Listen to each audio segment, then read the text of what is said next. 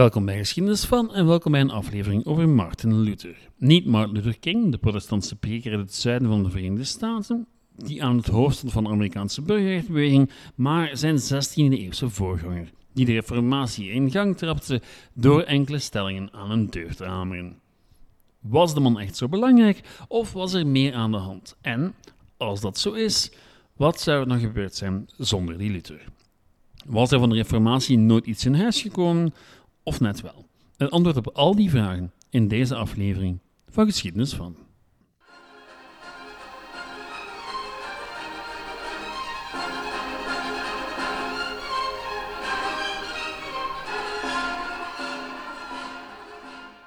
Ik heb het al verrassend vaak over Luther gehad zonder echt in detail te gaan. In heel wat afleveringen vermeld ik doorloops dat een zekere Martin Luther wat stellingen tegen een deur hamerde in 1517 en dat het gevolg een ware religieuze, politieke en sociale revolutie was die voor meer dan 100 jaar heel Europa meesleuren zou. Feit is dat als je het hebt over de 16e en 17e eeuw in Europa, je simpelweg niet om de Reformatie en bij gevolg ook Luther heen kan. Daarom heb ik hem ook altijd vermeld. Nu, waarom is het bij een terloopse vermelding gebleven? Wel, de reformatie is een uiterst complex gegeven. En in een aflevering voor pakweg de opstand of Zwitserland is niet altijd plaats om daar dieper op in te gaan. Vandaag wel. Vandaag kijken we die Luther echt wel zo essentieel is geweest voor de Europese geschiedenis en wat er gebeurd zou zijn zonder die fameuze stellingen aan die kerkdeur. Let wel, we gaan niet de hele geschiedenis van de Reformatie onder de loep nemen. Dat is natuurlijk een ingewikkeld clue. Het is religieuze geschiedenis en dat is niet mijn sterkste kant. En we zouden al snel weg zijn voor een reeks van 10 afleveringen en dat wil ik mezelf en u eventjes niet aandoen. Laten we beginnen met de carrière van het heerschap. Eerst kort even samen te vatten. Luther werd geboren in 1483 in Eisleben, in wat nu Duitsland is, maar toen het Heilige Roomse Rijk. Een soort van amalgaam van staatjes, gaande van hertogdommen tot koninkrijken, tot stadstaten, tot graafschappen. Het was een, ja, een rommeltje en bovenaan stond een keizer de Heilige Roomse keizer, die verkozen werd door de keursvorsten. Niet door alle heersers in dat Heilige Roomse Rijk, maar door een aantal. Een aantal die altijd met elkaar en met de keizer om de macht streden. Daaronder had je een feodaal systeem met natuurlijk al die vorsten enzovoort. Nu, Luther werd geboren tijdens het moment dat het Heilige Roomse Rijk het ja, wat moeilijk begon te hebben. Er waren veel spanningen maar daarover later meer. Zijn vader was een typisch voorbeeld van de opkomende burgerij in West-Europa. Hij verdiende zijn brood door het uitbaten van mijnen en smelterijen en was daarboven gemeenteraadslid in Mansveld. Zoals bij zoveel middenklassefamilies, toen en nu werd er binnen het gezin van Luther veel belang gehecht aan onderwijs. Luther belandde bij gevolg op de Latijnse school en bestudeerde het zogenaamde trivium, toen de basis van een goede opleiding: grammatica, retorica en logica. Tot dit punt is er weinig uitzonderlijks aan Luther. Komt uit een middenklasse familie, een familie van die nieuwe burgerij, capabele magistraten die niet van adel zijn, maar wel een plek voor zichzelf kunnen veroveren in de maatschappij. Op zijn zeventiende ging hij naar de Universiteit van Erfurt om er vier jaar later af te studeren in 1505. Zijn vader wou dat hij rechten studeerde, maar Luther had meer interesse in theologie en filosofie. Al was ook dat laatste niet helemaal zijn ding. De reden, vond hij, was allemaal goed en wel wat betreft de aardse zaken van het leven, maar bracht je niet veel dichter bij God. En dat was zijn doel. Het mag dan niet verbazen dat hij in 1505 intrad bij de Augustijnen. Nu, het monastieke leven van bidden en introspectie lag hem echter ook niet, en bijgevolg mocht hij zich storten op verdere studies theologie. Met resultaat. In 1512 werd Luther lesgever aan de Universiteit van Wittenberg. Eenmaal geland op die comfortabele positie, begon hij zich echter steeds meer te ergeren aan de gewone gang van zaken in de kerk. Zijn lijst met ergernissen was lang, maar zowat helemaal bovenaan stonden aflaten. Oftewel, het afkopen van je zonden door het schenken van een flinke som geld aan de kerk. Het principe dat de katholieke kerk daarvoor hanteerde ging als volgt. Zonden, kunnen je in de hel doen belanden. Maar je kan de zonde wegwerken door een vroom leven te leiden en goede daden te doen. Niet al te ver gezocht als je het mij vraagt, maar doorheen de tijd evolueerde de definitie van wat wel of niet een goede daad is. Tijdens de kruistochten al werd ten strijde trekken tegen zogenaamde heidenen al gedefinieerd als een goede daad. En goed genoeg voor de volledige kwijtschelling van alle zonden. En dit was echt wel een belangrijk dingetje in die maatschappij. We hebben het nog niet echt uitgebreid gehad over de kruistochten, maar het feit is dat de motivatie voor heel wat mensen die op pad gingen naar Jeruzalem effectief die kwijtschelding van de zonde was. Men geloofde ook echt in de hel. Men geloofde ook echt in de ziel. Dus het idee dat men zichzelf kon vrijkopen van de hel, vrijkopen van alles wat na het leven kwam, ja, was ongelooflijk aantrekkelijk en had dus een grote impact. Dat is een van de redenen waarom de eerste kruistocht succesvol was. Nu goed, de kerk merkte dat ze succes kon hebben met dat soort ideeën en al vlug volgde het weggeven van grond aan de kerk. En later volstond geld. Waardoor je natuurlijk een systeem krijgt waarbij het lijkt alsof je hemels geluk simpelweg kunt kopen voor een stevige som. En dat geld werd over het algemeen niet gebruikt voor het verbeteren van het lot van de medemens, maar voor het vergroten van de eer en glorie van de katholieke kerk. Luther kreeg het op zijn heupen toen zijn aartsbisschop geld tekort kwam om zijn eigen paleis te bouwen, maar ook bij te dragen aan de bouw van de Sint-Pietersbasiliek in Rome en vervolgens gewoon toestemming kreeg van de paus om een speciale aflaat te verkopen. Je kan de vraag stellen wat dat nog had te maken met geloof. En Luther ontwikkelde een, een verzet in theologie waarbij het lot van de mens al vastlag. Nee, zei hij, je kan niet zomaar gaan onderhandelen over het lot van de ziel. Dat gaat niet. Het ligt vast, God is almachtig, God is alwetend, dus weet God al wat ons lot zal zijn en hebben wij daar eigenlijk niet veel meer over te zeggen. En dat gaat de basis worden van zijn theologie. Nu, die schreef hij neer in zijn 95 stellingen, die hij, zoals ik zo graag vermeld, aan die kerkdeur in Wittenberg nagelde. Alleen is het toegegeven waarschijnlijk nooit echt gebeurd, maar gewoon een mythe die historici gretig geadapteerd hebben omdat ze zo sprekend is. Of waarom ook ik ze zo graag gebruik. Nu, in de jaren die volgden, werkte Luther verder op zijn stellingen en ontwikkelde hij een alternatieve theologie voor de kerk. Sola fide, sola scriptura. De ziel kon enkel gered worden door geloof en de studie van de script. En daarmee formuleerde hij een alternatief voor de visie van Rome. Niet enkel een religieus alternatief, maar evengoed een sociaal en politiek alternatief. Want dat is iets dat we vandaag de dag in West-Europa maar moeilijk kunnen begrijpen. Religie was alles in die periode. Religie onderbouwde alles. Het is dat we onmogelijk kunnen vatten. Zelfs gelovigen vandaag de dag kunnen eigenlijk niet meer vatten hoe alles bepalend het geloof van de gemiddelde middeleeuwer of vroegmoderne mens was. Het was het wereldbeeld, het was het mensbeeld. En dan is het ook logisch dat de theologie van Luther niet alleen gevolgen had op religieus vlak. Ze bood een kans om de hele maatschappij te gaan transformeren. Want als de kerk geen aflaten mocht opleggen, wat mocht ze dan wel doen? En als we de rol van, van de kerk in de maatschappij een vraag kunnen stellen, wat dan met de rol van de adel? En met koningen, met keizers, die zo gezegd hun macht krijgen van God. Gezien geloof een essentieel deel van het leven was in Europa, kon je door aan een draadje van het bestaande godsbeeld te prutsen het hele maatschappelijke weeftapijt doen ontrafelen. Je kan die ideeën een beetje beschouwen als een gloednieuw virus.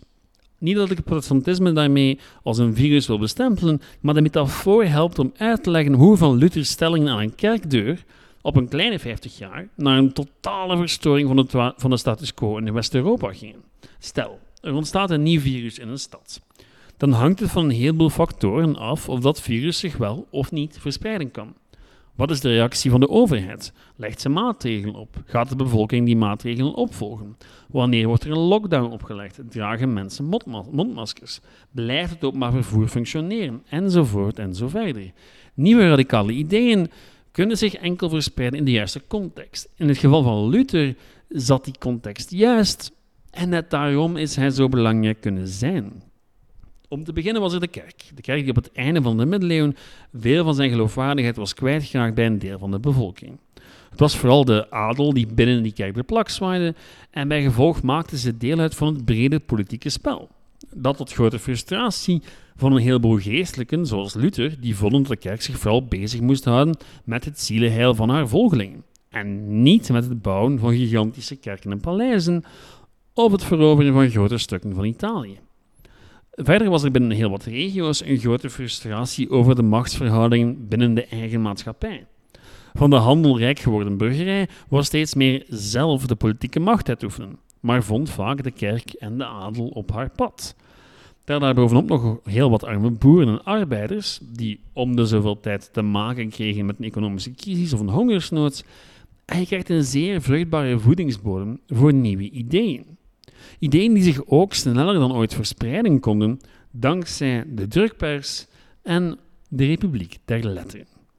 Nu, die Republiek der Letteren was een soort van netwerk van intellectuelen, ontstaan in de 15e eeuw in Europa, die constant met elkaar communiceerden over van alles en nog wat. Het gevolg was dat er meer intellectuele uitwisseling was dan ooit tevoren. En dat een idee dat door een zekere Erasmus aan de Universiteit van Leuven werd geopperd, al een jaar later kon besproken worden aan de Universiteit van Praag of Wenen.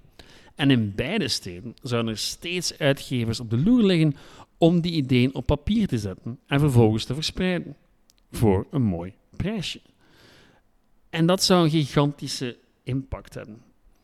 Nu, over ideeën gesproken, Luthers ideeën kwamen ook niet zomaar uit de lucht vallen. Maar daarover heb ik het straks nog. Terug naar Luther zelf.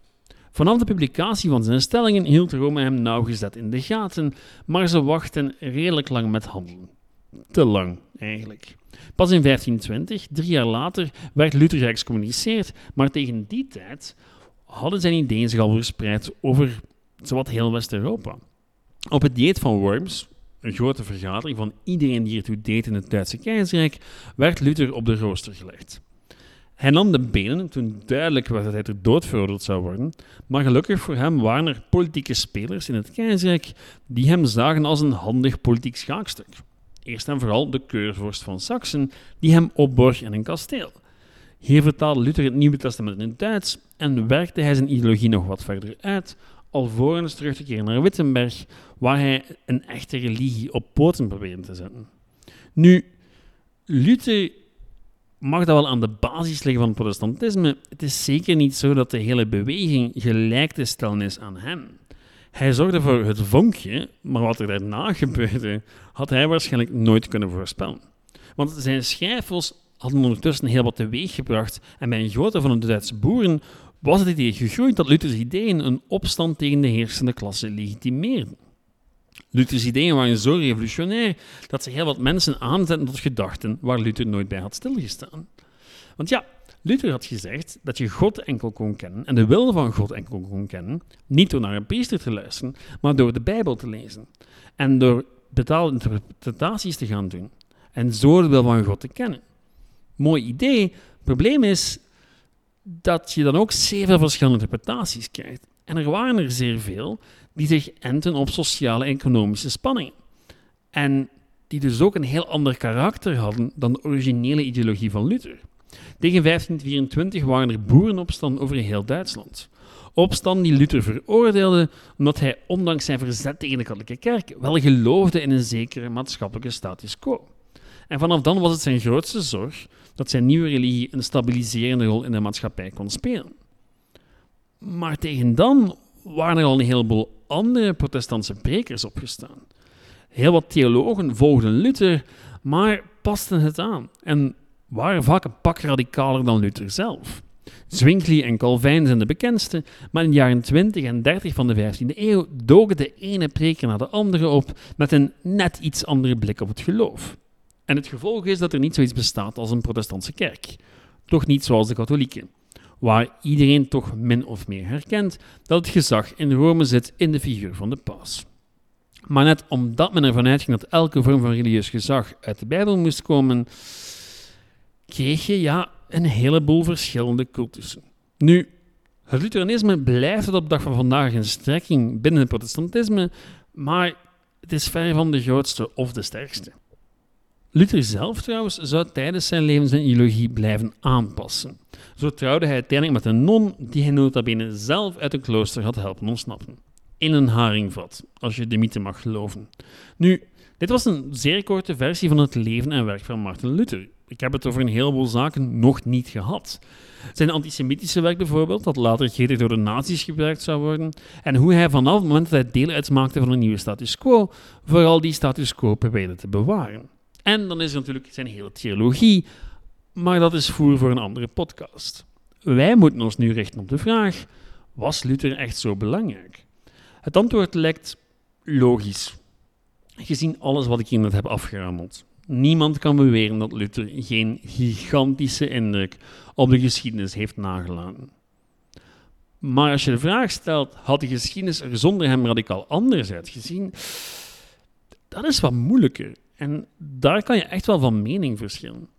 Persoonlijk denk ik dat er sowieso iets was gebeurd. De reformatie zou niet uitgebleven zijn. Ze moest gebeuren. Dat het na Luthers publiceren van zijn stellingen zo snel ging, dat is daar een duidelijk teken van.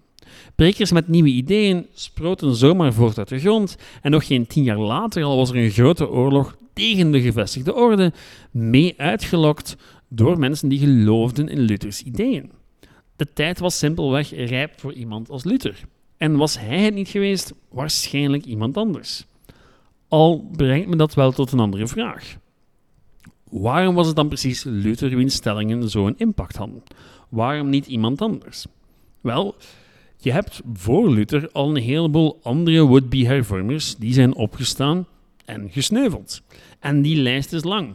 In Engeland had je een zekere Wycliffe, die de pracht en praal van de kerk bekritiseerde. In Italië Catharina van Siena, die het had over redding door een totaal geloof in God, wat zeer veel weggeeft van de sola fides van Luther. In Bohemen, het latere Tsjechië, was er Jan Hus, die door velen worden gezien, wordt gezien als Luthers belangrijkste voorganger. Hus reageerde op dezelfde problemen als Luther, zij het honderd jaar eerder. De kerk ligt zich vooral bezig te houden met politieke machtspelletjes en geldgewin. En Hus speelde in op de frustraties van de lokale adel, de gewone burgerij en gefrustreerde gelovigen. De reactie van de kerk was verre van positief en Hus werd bestookt met beschuldigingen van ketterij door de kerk.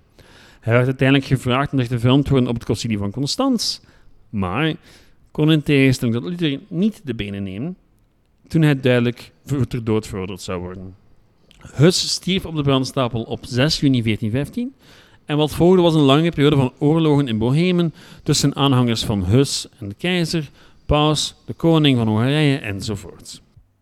De Hussieten, zoals ze genoemd werden, hielden echter stand en dwongen de paus om hun geloof te herkennen binnen de katholieke kerk. En die paus, na zeer veel oorlogen, deed dat ook. Zij het enkel voor het koninkrijk Bohemen en er was natuurlijk ook intern heel wat gedoe. Maar wat, eenmaal de reformatie echt uitbrak begin de 16e eeuw, kozen de Hussieten al snel de kant van de protestanten. Logisch ook. De hervormingen van Hus waren dus eigenlijk voor een stuk succesvol. Maar ze raakten nooit verder dan Bohemen. Het hele verhaal van de Hussieten is fascinerend, maar ga ik ooit nog wel eens doen tijdens een reeksje over Tsjechië. Maar wat leert dat verhaal ons dan over Luther? Wel, als je het mij vraagt, dat reformatie er al een hele tijd aan zat te komen. Het was bijna onvermijdelijk geworden dat er vroeg of laat een of andere gefrustreerde priester het vuur aan de lont zou steken. En dat vuur zou zich dankzij de boekdrukkunst en het intellectuele, politiek en sociale klimaat zeer snel kunnen verspreiden. Waarmee ik niet gezegd wil hebben dat Luther geen belangrijke historische figuur was. Tuurlijk wel. Hij heeft hedendaags Europa en bijgevolg de wereld meegeschapen. Maar hij maakte deel uit van een veel breder proces. Een proces dat er echt wel aan zat te komen begin de 16e eeuw.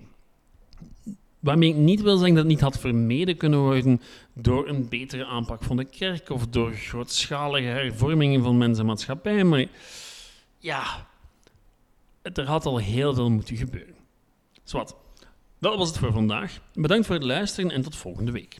Met commentaar en aanmoediging kan u zoals altijd terecht op de Facebookgroep Geschiedenis van of het e-mailadres geschiedenisvan.outlook.be. Bedankt voor het luisteren. Ciao.